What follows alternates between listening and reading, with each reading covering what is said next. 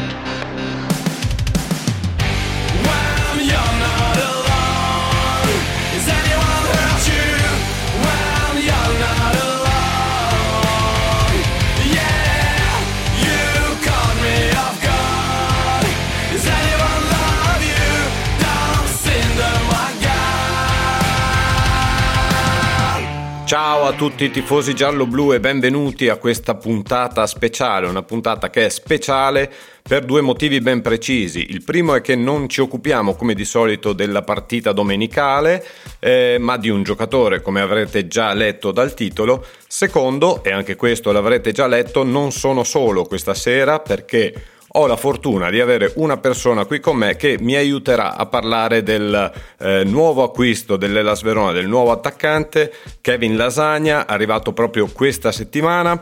E questa persona eh, che è qui con me oggi è prima di tutto un grandissimo amico, ma soprattutto un giornalista di grande esperienza che ha iniziato nel 1998 con la voce di Mantova per passare poi alla Gazzetta di Mantova, prima come capo servizio sport, poi come capo servizio cronaca. Attualmente è anche conduttore del podcast Studio Biancorosso dedicato al Mantova, ma soprattutto una persona che ha due caratteristiche che mi piacciono tanto. La prima è di essere un eh, giornalista con una grandissima passione per questo sport, la seconda di essere una persona estremamente equilibrata. Quindi ho il piacere di presentarvi Alessandro Taraschi. Ale, grazie e benvenuto in casa Ellas. Grazie Simo, bentrovati a tutti gli ascoltatori, è un piacere darti una mano e essere insieme a te in questa trasmissione. Chiaramente sono in trasferta perché da Studio Biancorosso ovviamente la rivalità è nota e entro in punta, entro Sì, in punta di anche- piedi Simo. Anche perché Ale, eh, tu sai che appena hai detto Mantova io ho già perso 42 ascoltatori, no? E quindi ti devi anche un fare un po' carico di questa situazione qui. Assolutamente corretto. Bene, allora andiamo subito a capire. Noi siamo qui perché abbiamo voluto ehm, parlare di Kevin Lasagna e ho voluto farlo con Ale perché ovviamente Kevin Lasagna è mantovano, nato a Mantova e i primi calci li ha tirati in quel di Mantova e quindi chi meglio di Ale che ha seguito e segue tuttora il calcio dilettantistico può parlarci degli inizi della sua carriera e farci capire anche come questo ragazzo è arrivato oggi all'Ellas. Ale, se mi permetti io faccio un breve riepilogo di quella che è la situazione attuale del mercato dell'Ellas e poi andiamo dritti dritti su Kevin. Prego. Partiamo allora dalle certezze. Di Bessa Sturaro abbiamo già detto, poi c'è Yeboah, il giovane della primavera che ha firmato fino al 2023 il suo primo contratto da professionista. Sono partiti Danzi, prestito secco all'Ascoli e eh, uno degli esuberi, cioè l'Aribi, anche lui in prestito secco però alla Reggiana, ma contestualmente ha firmato il prolungamento contrattuale fino al 2022. Eh, gli altri esuberi, ovvero Di Gaudio e Vitale, sono ancora in attesa di sistemazione, c'è il Frosinone per loro e c'è il Palermo anche che vorrebbe avere Di Gaudio, Palermo tra l'altro che è la città natale del giocatore. Eh, la situazione di Carmine è quella al momento un po' più eh, in dubbio, è ovvio che di Carmine con l'arrivo di Lasagna avrà sicuramente un minutaggio molto ridotto, se non troppo, e sembrava la SPAL favorita, ma si è inserito il Crotone perché sembra che Samuel non voglia scendere in Serie B. C'è da registrare infine un interessamento, così pare, per Gaston Ramirez, che è un po' un ritorno di fiamma, visto che del giocatore si era parlato già in estate, è un giocatore della Samp in scadenza di contratto, una sorta di polizza assicurativa, fra virgolette, ehm, nel caso dovesse partire Zaccagni, quindi anche un passo avanti in questo senso qui.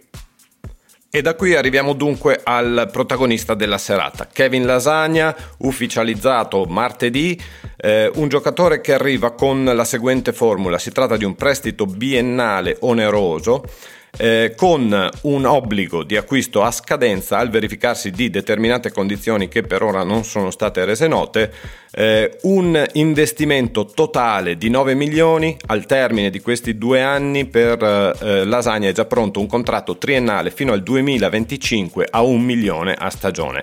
Ale, gran bell'investimento considerando anche i tempi che corrono.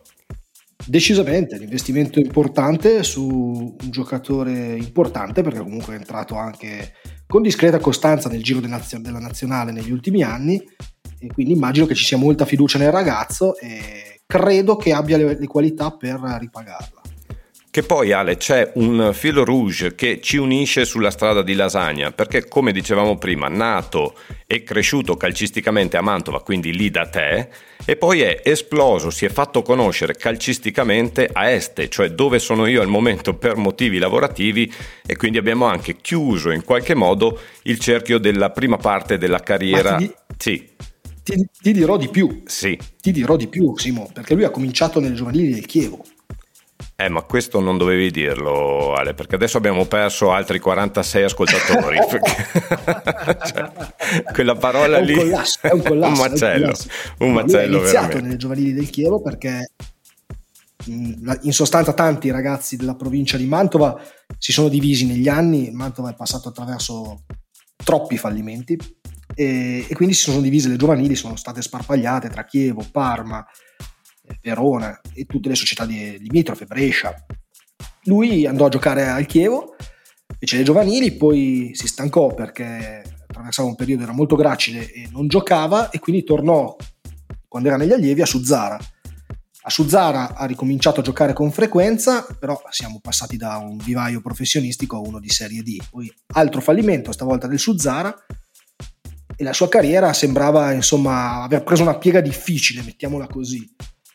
Kevin poi è andato a giocare addirittura al Sant'Egidio San Pio. Sant'Egidio San Pio è una squadra che militava in seconda categoria allora, e quindi si faceva tante giovanili, poi ha esordito nei play-out di seconda categoria.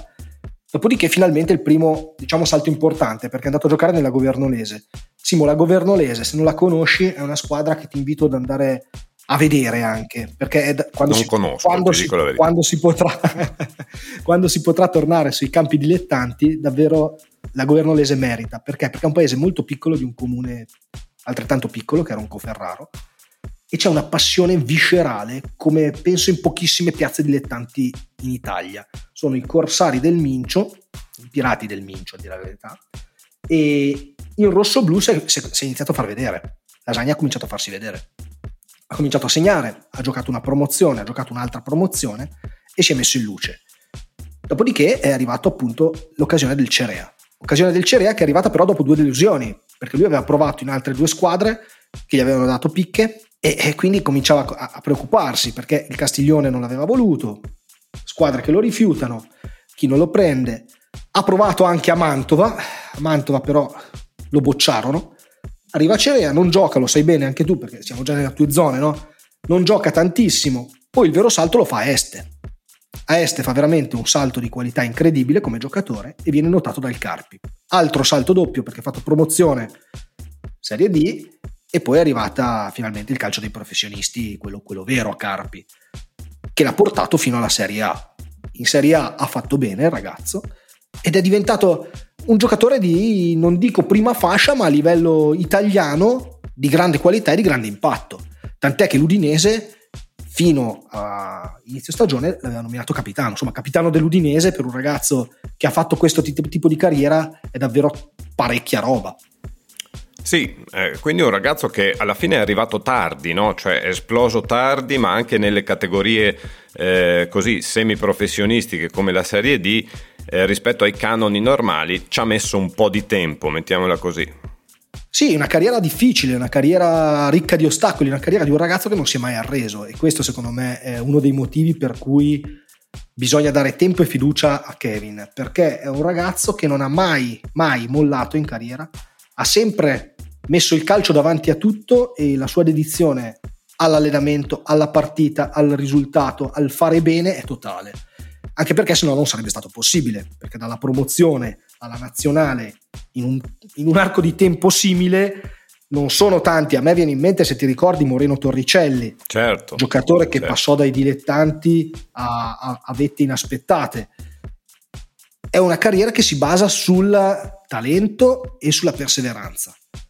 Cosa che lo sappiamo non è, non è scontata, non è banale, però sono anche tantissimi ragazzi che partono fortissimo perché magari giocano per anni nelle giovanili delle squadre principali di Serie A, poi vengono prestati in giro a destra e a manca e si perdono perché ne abbiamo visti passare tanti anche a Mantova di giocatori che vengono prestati, fanno un po', fanno un anno, fanno due, poi spariscono e non li senti più nominare. Kevin è il contrario. Kevin è un giocatore a cui pochi hanno dato fiducia in passato, chi gliel'ha data è stato ripagato e lui con la sua perseveranza, con la sua voglia, con la sua determinazione è riuscito a raggiungere obiettivi che francamente erano difficili da immaginare. Esatto, infatti proprio da questo in qualche modo è nata l'idea di questa puntata. no? Ieri sera mi arriva un tuo messaggio con scritto trattami bene Lasagna che è un giocatore che merita tanto, quindi immagino intendessi proprio in questo senso qui Ale, eh, che è un ragazzo che merita, eh, proprio per quello che è stato il percorso alla fine della sua carriera. Assolutamente, è un ragazzo, prima ancora che un giocatore, è un uomo che davvero merita per quanta passione abbia messo nella ricerca di, di diventare calciatore. È un calciatore che, che ha lavorato tanto per essere dov'è, che prendeva 200 euro al mese quando altri ragazzi della sua età magari ne prendevano 300.000 di euro all'anno. Mhm. E adesso sta raccogliendo i frutti del suo lavoro e non ha smesso di una virgola, non ha smesso di una virgola di impegnarsi.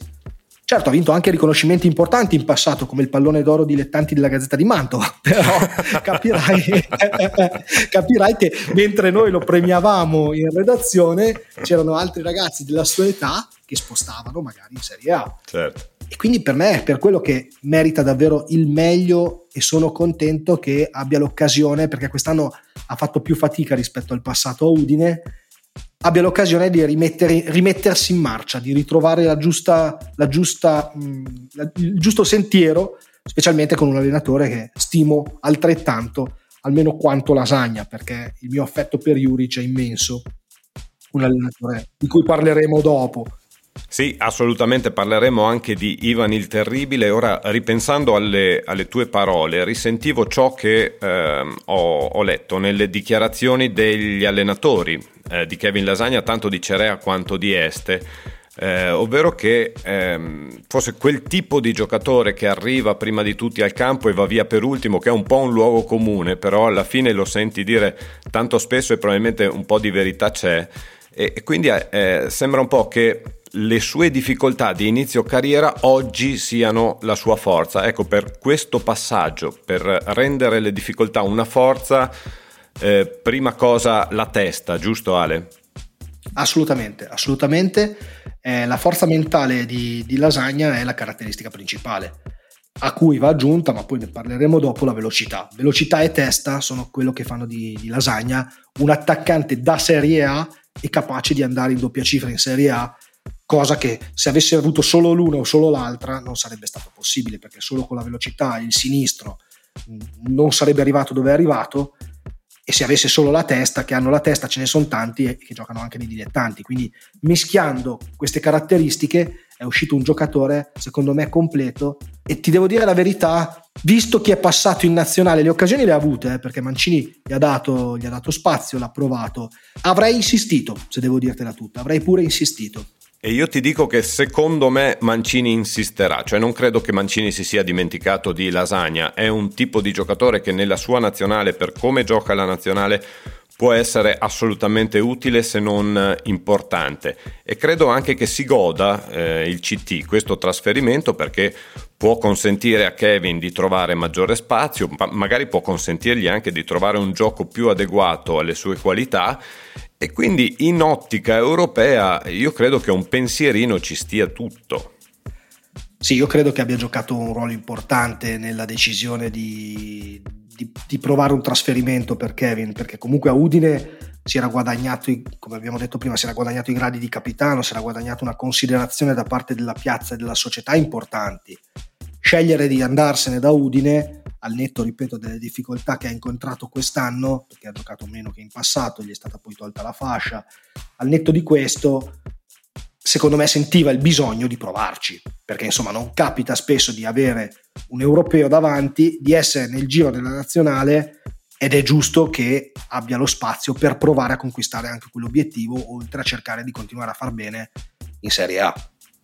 Perfetto, perché è proprio lì che volevamo arrivare. Ora, per continuare a far bene in Serie A, ehm, come rientra Kevin Lasagna negli schemi di Juric? Perché Juric nell'ultimo eh, mese ha un po' trovato la quadratura del cerchio di questo Verona. No? È, da inizio stagione ci sono stati tanti infortuni, eh, un continuo rimescolamento delle carte. Juric non ha mai potuto lavorare con un gruppo compatto. Ora, nell'ultimo mese, le ultime tre settimane, con il rientro degli infortunati, si è trovata questa famosa quadratura che ha dato dei risultati enormi, vedi, eh, con, con il Napoli domenica, e quindi Ora come si inserisce? Cioè che tipo di giocatore è Kevin Lasagna? Eh, in quale posizione eh, può essere identificato? E come può essere utile all'interno dello schema di Juric? Allora, tu sai che la Serie A per me è un mondo misterioso perché mi occupo di Serie C. È, sem- è sempre calcio. Con grande passione la Serie C. È sempre calcio, Ale. non provarci, eh, guarda che eh, finisce, finisce debitamente in rissa. Uh, peggio di Ibrahimovic e Lukaku. Sì, esatto. no, è un attaccante, è una prima punta, Kevin. Kevin è una prima punta che ti dà tanta profondità, che ti dà verticalità e può tornare molto utile secondo me a Juric in quelle partite in cui magari trovi un gol e poi decidi, anche se non è proprio nella, nel, nello spirito di Ivan, Vero, sì. decidi di arretrare un attimo il baricentro, o magari non lo decidi tu, perché ripeto, non è nello spirito di Juric arretrare, ma sei costretto dagli eventi della partita, magari contro squadre che hanno più qualità di te, che riescono una volta in svantaggio a metterti con le, con, alle corde, Kevin ti può dare quella potenzialità di ferirli. E non solo di ferirli, ma anche di tenerli sulle spine. Nel senso che se io vado in vantaggio o comunque mi trovo in una posizione in cui devo eh, faccio fatica a sviluppare gioco perché di fronte, che ne so, ho il Milan, l'Inter, la Juve che è in particolar- particolarmente in giornata e riesce a produrre quel gioco che mi spinge indietro. Comunque devono stare attenti perché se tu hai davanti lasagna, non puoi lasciargli un metro e mezzo, due metri da sviluppare in velocità perché, la, perché l'ha già dimostrato, l'ha già dimostrato a San Siro quello che può fare quando ha spazio Kevin. Kevin se ha spazio diventa terribile. Dopodiché, se, se Juric ha bisogno di un attaccante esterno, può fare anche l'attaccante esterno, sono quelli però i ruoli in cui, in cui viene impiegato. Dovrà imparare a, a, lavorare come vuole che si lavori Juric. Questo, questo sì, perché Juric è un allenatore estremamente meticoloso che chiede tanto anche agli attaccanti, anche in fase difensiva, Kevin dovrà essere bravo a interpretare bene quello che gli chiederà il mister. Ma proprio quel ragionamento che abbiamo fatto prima, per la testa di sì. cui dispone Kevin, certo. credo che riuscirà a, a, a mettersi sulla stessa, lunghezza, sulla stessa lunghezza d'onda di Juric. Perché magari può sbagliare un passaggio, Simo, certo. può sbagliare uno stop, però se poi ci mette quello che ci deve mettere e Kevin ce lo metterà, Juric so che apprezza quel tipo di giocatore. Esatto, sono perfettamente d'accordo con, con la tua disamina Ale, anche perché ehm, va secondo me dato grande merito al nostro direttore sportivo che è lì in silenzio, lavora, lavora e alla fine sono due anni che costantemente lui fornisce a Juric giocatori che non sono, sono quelli che gli richiede il tecnico dal punto di vista tecnico e, e tattico, ma eh, sono anche quelli che hanno la testa giusta, la mentalità giusta per lavorare con Juric. Probabilmente il gruppo che si è formato, anzi sicuramente il gruppo che si è formato è di qualità, Juric non perde occasione per ringraziare i suoi ragazzi, eh, per elogiarli, eh, Juric adora questa squadra, lo si vede quando parla di loro. Quindi penso che anche Lasagna, eh, a maggior ragione con il background che ha, possa inserirsi bene in questa realtà anche dal punto di vista tattico. Eh, infatti Juric l'anno scorso, Juric con noi ha sempre mh, giocato con una punta, L'anno scorso faceva riferimento al fatto che non aveva la possibilità o durante la gara o anche all'inizio della gara di schierare due punte perché gli mancavano due giocatori che fossero complementari l'uno all'altro. Eh, io credo che in questo senso invece ci sia eh, Lasagna che sia perfettamente complementare a Kalinic, anzi che ne possa beneficiare ampiamente come è successo a Udine un paio d'anni fa con Okaka dove eh, lui utilizzava spesso e volentieri le sponde di Okaka per inserirsi e andare a segnare. Assolutamente, assolutamente, credo proprio di sì. Credo proprio che se ha la possibilità di girare intorno a Kalinic e anche scambiarsi, guarda, perché è migliorato molto anche nel, nel, riuscire lui a giocare di sponda, cosa che, eh, in cui è cresciuto durante la carriera. Credo che possa essere una soluzione davvero interessante davanti. Poi, vabbè, voi avete anche un altro ragazzo che sta facendo le onde. Dei miracoli. Zaccagni. Dei veri e propri miracoli. Eh, sì, sì, decisamente, decisamente, le, decisamente i miracoli, sta facendo una stagione fenomenale. Credo che ci siano parecchie soluzioni con cui giostrare gli attaccanti che ha a disposizione. Per me è una bella freccia che viene aggiunta all'arco di Juric.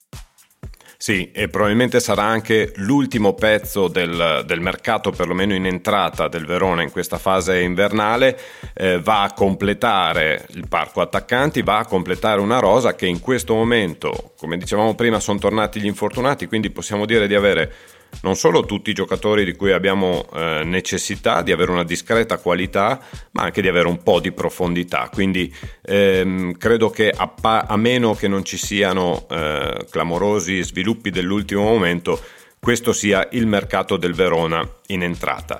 Però tornando un attimo a Lasagna, abbiamo detto cosa può dare lui al Verona. Ehm, quali sono invece le difficoltà che può incontrare Kevin a Verona? Perché ti spiego Ale, eh, magari succede in tutte le tifoserie, però qui a Verona c'è un po' la sindrome del Marino Bartoletti, cioè eh, la sindrome di dover arrivare e eh, dimostrare di sapere qualcosa più degli altri. Eh, e alle volte lo si fa anche in modo così abbastanza spocchioso, no? Eh, che è figlia di un, una certa tendenza anche a tagliare le gambe ai giocatori dopo dieci minuti. Ehm, faccio alcuni esempi, la settimana scorsa si parlava di lasagna, quindi qualcuno che scriveva ah, arriva lasagna, dove giocherà, come sarà e via dicendo. Subito dopo trovavi il messaggio di quello che rispondeva come se fosse il vice direttore sportivo e diceva no, stai tranquillo che tanto non arriva, stai sereno che non arriva. Quindi c'è un po' questo e così come domenica contro il Napoli dopo 10 minuti Baracca ha sbagliato due palloni e già si era pronti a ammazzarlo, eh, c'erano commenti su commenti, quelli per me non sono i tifosi anche perché poi Baracca ha fatto eh, la prestazione migliore del, dell'anno e quindi tutti a rimangiarsi le parole o comunque a dover andare in silenzio. Insomma, c'è un pochino questa, questa tensione che se vuoi è l'altra faccia dell'amore di questa tifoseria per, uh, per la società e questo è dimostrato dal fatto che poi quando si è in campo e quando il tifoso è allo stadio, il tifoso canta e supporta la squadra dall'inizio alla fine, però è chiaro che non è un ambiente facilissimo, un po', un bel po' esigente lo è, eh, però è prontissimo anche a eh, supportare i giocatori nel momento in, quest- in cui eh, questi dimostrano di sudare la maglia. Per cui ci sono difficoltà che invece Kevin può trovare in questa situazione. Ma guarda, le piazze, piazze, tranquille sono quelle dove il calcio ha poca presa. Eh, Mantova in questo è, è, molto viva, è molto viscerale e, e, e, la vedo anche abbastanza simile a livello di passione e di, e di quanto si pretende dalla squadra, dai giocatori e dalle annate che poi, eh, che poi si vanno a vedere credo che sia un po' così in parecchie piazze in Italia, non so, penso a Firenze, penso all'Inter, penso a Roma, non parliamo di Roma, sì, non esatto. neanche di Roma, in per quante pressioni hanno i giocatori a Roma. Ecco, Lasagna arriva da una piazza invece Udine che secondo me tende a coccolare i giocatori, tende a, a, a essere una, una sorta di piazza perfetta per poter sbocciare, perché comunque ti dà una sicurezza, una tranquillità che non è facile trovare in altre piazze italiane. Qui dovrà essere, bravo, eh, dovrà essere bravissimo Kevin, cioè dovrà isolarsi, lasciar perdere tutto quello che sono i social, i social non, non si devono neanche guardare, e dovrà andare per la sua strada. Se va per la sua strada, io sono convinto che di problemi non ne abbia, perché una volta che segue quello che gli viene chiesto da Juric, sul campo può rendere e, de- e dovrebbe riuscire a rendere. Deve lasciar perdere tutto quello che ruota intorno, perché insomma sappiamo bene quello che gira sui social, eh, si sa che alla prima cosa che sbagli vieni criticato, ah ma abbiamo speso troppo, ah ma non abbiamo speso abbastanza, ah ma dovevamo prendere Tizio, dovevamo prendere Caio. Lasagna chiaramente non è Lukaku, non è Ibrahimovic e su questo non ci piove. È un signor attaccante per una squadra che vuole fare bene, magari guardare un po' più in alto perché ha un'opzione in più da giocarsi durante il campionato. Certo. Però credo che se, se si manterrà, ripeto, se si manterrà concentrato sul campo, lasciando stare l'esterno, non, non avrà tanti problemi. Poi so che effettivamente non è una piazza facile. Guarda, anni fa un altro ragazzo di Mantova, Cristian Altinier, venne a giocare a Verona, Sì? non fece bene. No. non fece bene a Verona e stiamo parlando di un attaccante però Simo che ha segnato ovunque, che ha segnato caterve di gol in tutte le categorie, che Vero. per me avrebbe, avrebbe meritato una chance pure lui in Serie A, per quanto con caratteristiche totalmente diverse, è un Filippo Inzaghi leggermente più leggero. E ha segnato davvero dappertutto, ma eh, allora a volte degli attaccanti, no? Eh, quando facevo calciomercato più costantemente, io fa conto ho cominciato a seguire attivamente, il ca- a ritornare a seguire attivamente il calcio nel 2005 e ho fatto tante sessioni. Fino al 2011 sono stato ben sul pezzo. Mhm. e di sessioni di mercato ne ho seguite parecchie quando vai a vedere l'attaccante no ah bene questo è andato in doppia cifra due anni e già quando c'è andato due anni in una carriera è buono Mantova prese vi ricordo in Serie B Gasparetto Mirko Gasparetto di stagione ne aveva fatta una Eh sì. attaccante di bravo ragazzo, ma Bravo purtroppo ragazzo. col, col gol non aveva una grandissima, un grandissimo feeling a parte quell'anno singolo in cui fece benissimo. E quello che dico è un attaccante viene valutato con un paio di stagioni in doppia cifra, un grande attaccante. Altinier ne ha fatte una caterva di stagioni in doppia cifra, dalla Serie D che ha provato a fine carriera, che sta provando a fine carriera, fino alla Serie B compresa. Però a Verona non fece bene. Può capitare di non far bene. Certo. Assolutamente. Kevin è un altro di quei ragazzi che di stagioni da doppia cifra ne ha fatte, anche in Serie A, anche in Serie A, e questo vale triplo. Se si isola da tutto e segue Juric, per me Juric più Lasagna è un mix che può dare soddisfazione. E mi ricordo un giocatore che è passato qui da Verona che abbiamo amato, ma l'abbiamo amato alla fine.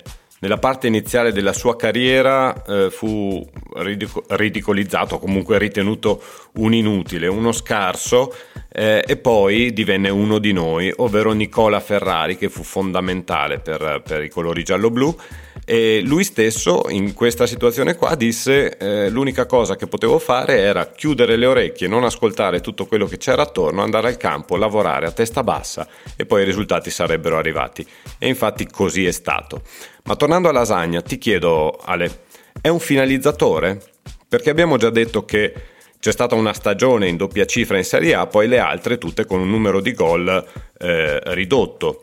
Per cui è un giocatore che quando ha la palla giusta la butta dentro, oppure uno di quei giocatori che magari crea tanto gioco, però per così dire ha bisogno di qualche pallone in più per riuscire a buttarla dentro. Ma guarda, più di qualche pallone in più ha bisogno di un certo tipo di gioco, cioè lui ha bisogno di verticalità. Se lo costringe a stare tutta la partita in area di rigore fisso, diventa più complicato. Qualche gol lo può fare lo stesso, non lo metto in dubbio, ma non è Cristian Vieri, insomma. Eh, per fare un esempio preso dal passato, direttamente dal passato. Eh, non è un centravanti d'area di quelli che si piantano in mezzo all'area, stanno lì, aspettano i cross, i traversoni, anche se anche in questo è migliorato pure in questo. eh. Questo altro motivo per cui dico che è un ragazzo che ha lavorato tantissimo perché è riuscito a crescere in tutte le fasi del gioco, anche quelle non più congeniali, anche magari non le più congeniali a lui. Se messo nelle condizioni giuste, e secondo me Juric è l'allenatore ideale per mettere chi ha a disposizione nelle condizioni giuste, secondo me può essere un realizzatore. Vi farà arrabbiare? Può darsi, può darsi che magari sbagli un gol eh, che sembra facile e, poi magari ti, ti piazza una zampata di sinistro dal limite all'incrocio dei pali. Certo, sicuramente... Non ti ho risposto, nel senso che No, no, no. non, è, no, non è un finalizzatore puro, cioè non è il centravanti puro, non è quello che ti tocca due palloni e fa tre gol, non è quel giocatore. Certo. È un giocatore che ha bisogno di una mole di gioco per riuscire a rendere. Sì, sì, sì, ma assolutamente. Questo direi che è chiaro anche per quelle che sono le statistiche, i numeri che ha messo su eh, Kevin in questi anni. Per cui, visto che l'hai accennato, siamo arrivati a quel momento in cui è giusto rendere omaggio, come bisogna fare ogni volta che si parla di, Le- di Hellas negli ultimi due anni, a Ivan Juric. Tu l'hai avuto lì a Mantova, tra l'altro quando ci siamo conosciuti una delle prime cose che mi hai detto è stata eh, avete un allenatore lì a Verona che è la fine del mondo. Ecco, tu l'hai avuto per una stagione, l'hai seguito per una stagione, eh, ci racconti un po' dal tuo punto di vista Juric.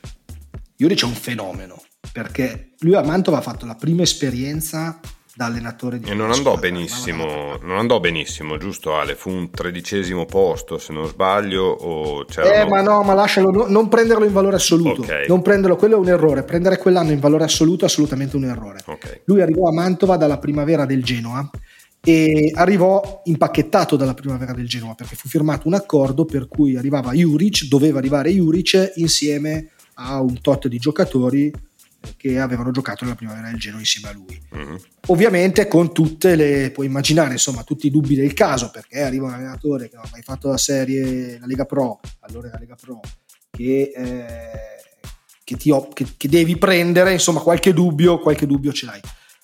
Fece una stagione strepitosa a livello di gioco, strepitosa, uno dei migliori Mantova che abbia mai visto giocare, con talento decisamente limitato, ma decisamente il talento era davvero risicato in quella squadra partì malissimo, partì veramente malissimo, per, per ovvi motivi, perché davvero aveva poco, poco su cui lavorare e aveva bisogno di lavorare molto per trarre qualcosa dal gruppo che aveva.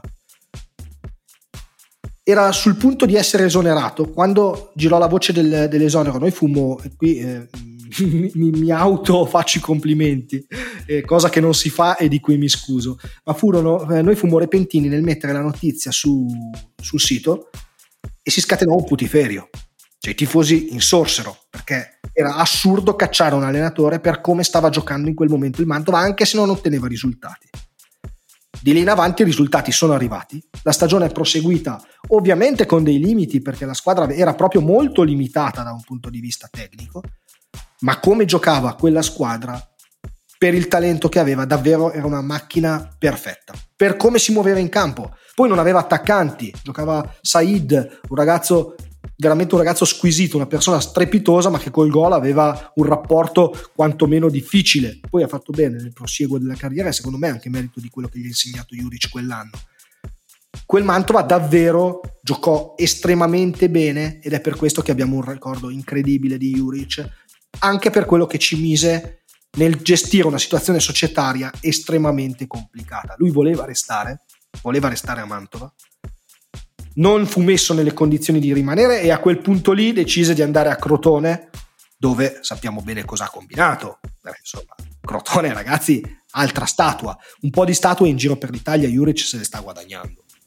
Sì, sì, sì, decisamente. E proprio in relazione a questo, Ale, ti volevo chiedere, eh, l'impressione è che sia uno di quegli allenatori, magari pochi allenatori, mh, penso a Gasperini che è il suo padre putativo o padre professionale, che ancora insegnano calcio. E te lo dico perché un conto è arrivare in una squadra, prendere le pedine e metterle nel posto giusto e la squadra renderà a seconda del valore intrinseco di quelle pedine.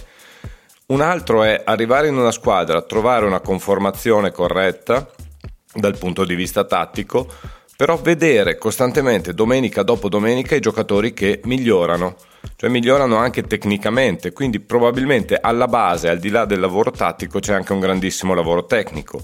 E lo dico questo perché se consideriamo i punti che quest'anno ha il Verona e anche l'anno scorso ha fatto il Verona, io credo che tantissimi di quei punti siano pieno merito di Juric. Senza Juric, quel Mantova di cui parlavamo prima non si sarebbe mai salvato. Cioè la differenza tra la salvezza e un, un onorevolissimo tredicesimo posto e la retrocessione è stata Ivan Juric. Se- se- non, ho, non ho al- alcun dubbio. Cioè lui riesce davvero a fare quello che dici tu, a portare punti alla squadra col gioco, creando gioco, imprimendo un'idea di gioco alla squadra. Tant'è che a volte sembra di vedere giocare la PlayStation per come si muovono i ragazzi sul campo. E è quello che sa fare Juric. Ed è un- però va messo nelle condizioni giuste perché ci sono state anche Ovviamente. situazioni in cui ovviamente se gli smonti la squadra come è successo a Genoa a metà è chiaro che anche Certo. l'allenatore più bravo del mondo va, va in difficoltà. Tu hai citato Gasperini, chiaramente Gasperini è, è, eh, Juric arriva dall'albero genealogico di Gasperini Sì. perché è, è lì che è nato come allenatore e secondo me ha preso davvero il meglio da Gasperini. Gasperini con le grandi ha fallito. Juric invece può essere un allenatore da grande? Allora, io una chance gliela darei, perché secondo me ha le qualità caratteriali.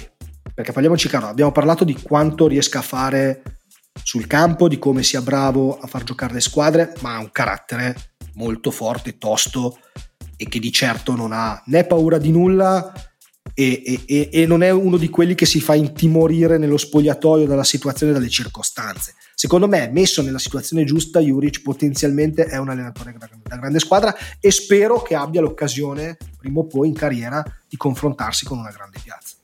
Ecco, noi speriamo che l'abbia il più tardi possibile questa occasione perché è meritata sicuramente. Ah, Io, Per- io parlo da Champions League, eh, Simo. Sì, cioè, sì, sì, penso- sì, assolutamente. Però sai, ovviamente qui a Verona la squadra più grande del mondo è il Verona e quindi non è che puoi andare in una squadra più big di noi, Ah, no? eh, Quindi- Pensa che per quanto mi riguarda in Serie C la squadra più grande del mondo, quindi figurati tu. e, c'è qualcuno, e c'è qualcuno che ha fatto la clamorosa scelta di starci, perché c'è un veronese che ha Mhm. fatto la clamorosa scelta di fare tutta la carriera a Mantova, che è Manuel Spinale. Anche Vero. una volta fallita la squadra, fallita il Mantova Vero. in Serie B, lui è rimasto. una Cioè, bandiera quindi- in tutto e per tutto. ass- assolutamente, bandiera assoluta Manuel. Arriviamo all'ultimo pezzo del puzzle che ci unisce, Ale, cioè noi siamo entrambi, eh, per fare una citazione col- colta, travolti da un insolito presidente nell'azzurro mare d'agosto, cioè siamo figli dello stesso press. E, e ovviamente qui a Verona c'è una sorta di, non dico guerra intestina, però le lamentele in riferimento a Setti per gli anni bui che ci ha fatto passare per alcune mosse non propriamente così alla luce del giorno ci sono, così come c'è anche eh, chi invece ritiene che stia facendo un buon lavoro e quindi è felice della situazione attuale del Verona. Eh, lì a Mantova, come viene vissuto Setti? Come viene visto Setti? Qual è la percezione attualmente che avete? Allora, la diffidenza iniziale, vista, eh, ne abbiamo parlato per tutta la trasmissione, insomma, della rivalità che c'è tra Mantova e Verona, eh, non, non- non sparisce, non scompare. Quindi un po' di diffidenza inizialmente c'era, perché è chiaro che quando arriva il presidente della squadra che senti più rivale, eh, insomma, due domande te le fai. Sì. Però, ed è un però davvero con le maiuscole, ha dato stabilità. Quindi adesso quelle perplessità iniziali sono sparite, adesso c'è voglia, anzi c'è la speranza che si continui in questo progetto, perché ha dato quello che negli ultimi anni a Mantova è mancato. Ragazzi, noi abbiamo visto delle situazioni terribili a livello societario, ma veramente terribili, delle cose con eh, dei prestanome, gente che eh, ha venduto la squadra a, a personaggi che si vedeva lontano un miglio essere uso il termine discutibili per essere buono, guarda, uso il termine discutibili per, per evitare di, di dire altre parole che, che- che non sarebbero adeguate a un podcast. E davvero si vedeva lontano un miglio. Quindi per noi adesso è stabilità, è possibilità di fare le cose bene, di farle con calma, di, di costruire ed è fondamentale. Infatti la domanda che mi verrebbe da fare a, a quella parte di tifoseria contro Setti è ma se va via Setti chi viene? Eh. Noi lo accogliamo a braccia aperte Mantova. eh. Noi lo accogliamo a tempo pieno a braccia aperte. Cioè, se lui ha voglia di fare calcio e vuole restare sulla Mantova, ben venga, anzi, siamo pronti. Perché veramente ci sembra una persona che fa calcio, lo vuole fare, lo fa bene. I difetti ce li hanno tutti. Lo fa in modo imprenditoriale, come guarda- tutti oggi, insomma. Simo, non ho conosciuto un presidente di squadra di calcio che, che non abbia dei difetti o che non sia particolare, diciamo così. Cioè, c'è chi lo fa imprenditorialmente, c'è chi lo fa in modo viscerale, c'è chi ci, ci mette tutto e poi salta per. Cioè, è, è un mondo molto particolare. Mi sembra uno di quelli che lo fa con intelligenza e francamente anche i risultati mi sembra che gli diano ragione. Ma guarda, io credo che l'abbia imparato proprio sulla, sulla sua pelle a Verona. Lui è arrivato qui, eh, nei primi anni ci sono stati investimenti e risultati. Eh, anche favoriti dal fatto che eh, ci fu un aiuto economico, un sostegno economico da parte di Volpi, eh, patron dello Spezia, multimiliardario e via dicendo. Eh, poi questo aiuto economico è venuto a mancare, è successo qualcosa fra di loro, si è andati a finire addirittura in tribunale, probabilmente lì ci si è resi conto di avere fatto il passo più lungo della gamba, il terreno sotto i piedi ha cominciato a scricchiolare, i conti non tornavano, la situazione economica non ne parliamo e di lì abbiamo avuto quattro anni di gestione fallimentare, fallimentare non solo dal punto di vista appunto economico, eh, ma anche per quanto riguarda le scelte tecniche. Sono state fatte e reiterate e difese delle scelte tecniche, mi, mi riferisco ad esempio agli allenatori, eh, allenatori che sono arrivati e non solo non producevano risultati, ma non facevano neanche calcio. E qui la gente vuole vedere calcio, qui la gente vuole vedere eh, giocatori che vanno in campo e buttano l'anima. Eh, tutto qui, però non si vedeva in quegli anni, c'era una continua difesa di questa situazione che a noi non è piaciuta, c'è poco da fare.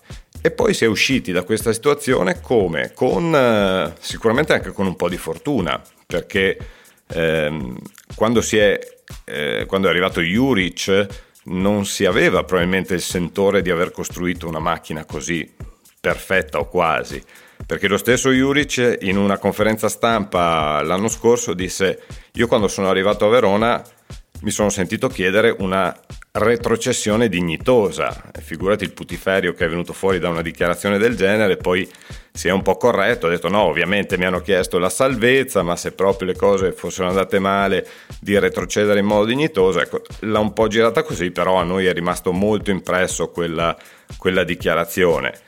E poi c'è un'altra questione che ehm, a noi piacerebbe tanto avere un presidente veronese innamorato del Verona, ma lascia stare che sia veronese, basta che sia innamorato del Verona. Eh, noi abbiamo nel cuore Giovanni Martinelli, che era il presidente Presetti, un veronese eh, che il Verona ce l'aveva cucito addosso e che è stato per noi e che è per noi uno dei migliori presidenti della storia del Verona sicuramente.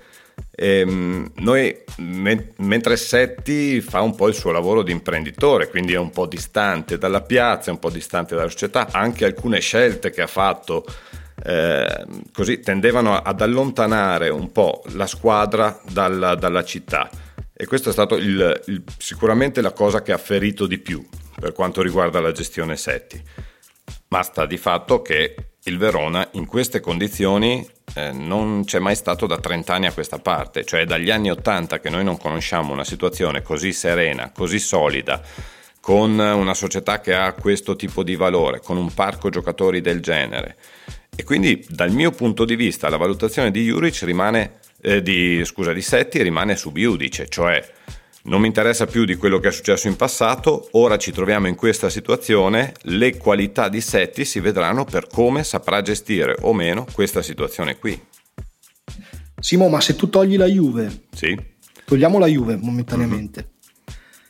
ma quante squadre non si basano su quello che abbiamo detto, su un po' di fortuna e un paio di circostanze che girano dritte? Poi serve la sapienza di incanalarne nel modo giusto, che è quello che mi sembra stia, stia facendo Setti. La stessa cosa vale da noi, perché sono d'accordo con te che è bello il presidente tifoso. Io seguo con eh, un pizzico di interesse l'Inter e è chiaro che Moratti è un presidente che ti resta nel cuore.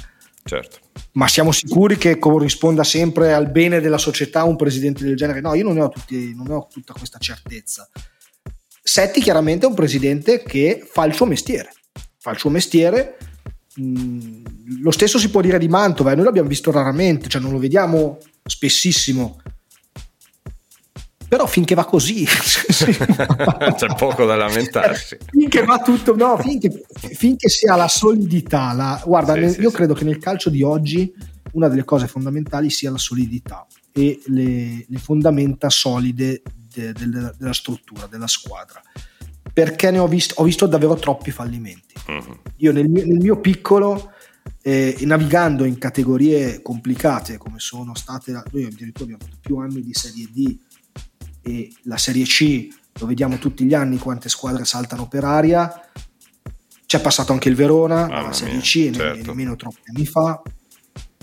e sono situazioni difficili, cioè non è, non è facile vederne fuori. Guardate il Livorno, vi faccio un esempio di un'altra piazza che vive il calcio con una, con una passione unica, perché stiamo parlando di un'altra città che vive, che ci mette tutto nel calcio. E guardate come, cosa, sta, cosa, cosa sta facendo adesso, non, non è facile, veramente, non è facile. Lo stesso Palermo, ad esempio, Palermo, ma- ma la lista- la la, la lista è lunghissima, la lista è lunghissima ed è per questo che mi tengo stretti i presidenti che riescono a dare solidità e garanzie in un momento in cui non è facile, perché anche la Serie A, la Serie A secondo me bisogna giocarsela bene, perché è facile poi finire, mh, finire una Serie A male e scivolare giù. Una volta che scivoli giù, poi è complicato eh, tornare a- ai livelli che- a cui si è abituati.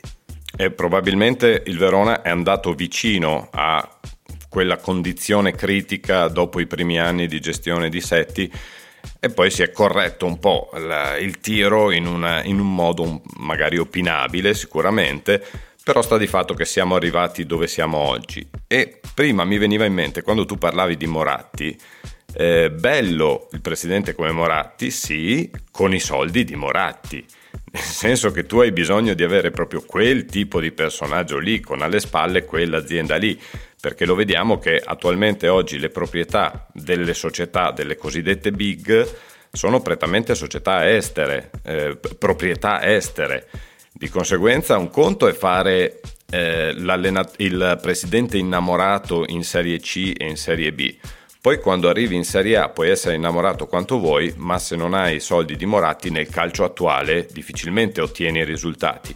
Perché penso che oggi per una società delle dimensioni del Verona l'idea da seguire sia quella dell'Atalanta o dell'Udinese, cioè grande attenzione al settore giovanile, grande attenzione ai conti, cercare di migliorare il più possibile lo scouting, quindi la ricerca dei giocatori, come è successo l'anno scorso e come effettivamente sta succedendo, per poi arrivare ad una condizione eh, che ti permette sempre più di poter investire.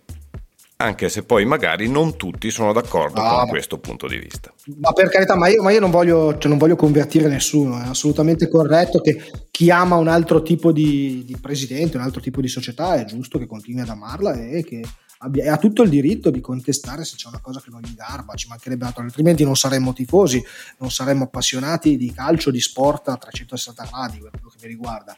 Ti aggiungo solo un'altra cosa, e una riguarda due cose, una riguarda Juric, cosa che non abbiamo sottolineato abbastanza, ma l'hai detto tu e lo ribadisco anche per la sua parentesi mantovana, la capacità di lavorare con i ragazzi, Tanta di roba. farsi seguire dai giovani e di vederli crescere sotto gli occhi intanto che li vedi giocare. Da partita Sì. a partita vedi quanto riesce a farli migliorare. Sì. Questa è una cosa fondamentale per una squadra che vuole puntare su, su- su ragazzi da valorizzare. L'altra a livello di presidenti, noi abbiamo avuto nel periodo più bello del Mantova degli ultimi 40 anni, che è il periodo Lori, un presidente estremamente appassionato, Eh un sì. presidente che ci ha, ci ha messo tantissimo e, e poi purtroppo però servono i soldi di Moratti, cioè serve veramente tantissimo perché per noi Lori è stato tutto e sarà sempre tutto perché ci ha regalato gli anni più belli del Mantova, quindi per noi sarà sempre il presidente. È chiaro che per fare non c'è più, non, non c'è più margine Simo per un presidente del genere, l'hai detto bene. Mm. Cioè, o hai il ci- i cinesi che poi non lo possono più Sì, fare nemmeno esatto, loro, che sono tagliati fuori ormai. eh, Esatto, o hai l'arabo, il principe arabo, ma non, ci- non ci sono più le circostanze per cui puoi permettere, se no rischi davvero di rimetterci anche sul personale. Ale, abbiamo sviscerato in tutto e per tutto eh, quelle che sono le cose che accomunano Verona e Mantova oggi. Siamo partiti da Kevin Lasagna, il nuovo grande acquisto dell'Ellas, passando poi per l'amato Juric e per il punto interrogativo Setti. Io non posso fare altro che ringraziarti infinitamente perché è sempre un, pi- un piacere parlare con te e ovviamente invitarti, nonostante ogni volta che eh, nomini Mantova o Chievo mi cascano 40 ascoltatori, invitarti assolutamente ad una delle prossime puntate ancora a parlare di Hellas e magari anche a parlare un pochino di Mantova, visto che siamo ormai cugini, c'è poco da fare, rivalità o no? Grazie mille della chiacchierata Simo, è stato un piacere Chievo, non lo dico più perché sinceramente anche per Grazie. me fa, fa male anche a me non credere, Mantova invece lo dirò spesso perché Certo, ci ripeto, nostra è una disfida, la mia e la tua è una disfida da, a darmi impari al giorno d'oggi. Al momento. a- al giorno d'oggi a darmi impari, ma io ci metto tutta la passione, tutto il carattere che ci contraddistingue, quindi porterò volentieri un po' di biancorosso. Giusto così. Grazie ancora ad Ale e grazie soprattutto a voi che ci avete ascoltato, che siete arrivati qui fino al 49 50 minuto di puntata, speriamo vi sia piaciuta. Vi invito ovviamente ad utilizzare la pagina Casa Ellas per eh, suggerimenti, critiche o punti di domanda, tutto quello che volete. Eh, Anchor, eh, Spotify, Google Podcast, Apple Podcast, eh, siamo dappertutto, da un sacco di posti. Comunque, grazie ancora a tutti i tifosi giallo-blu, ci vediamo lunedì per la puntata normale relativa alla gara contro la Roma. Un abbraccio grande, un salutone da Simo, come sempre, per sempre. Forza, Ellas!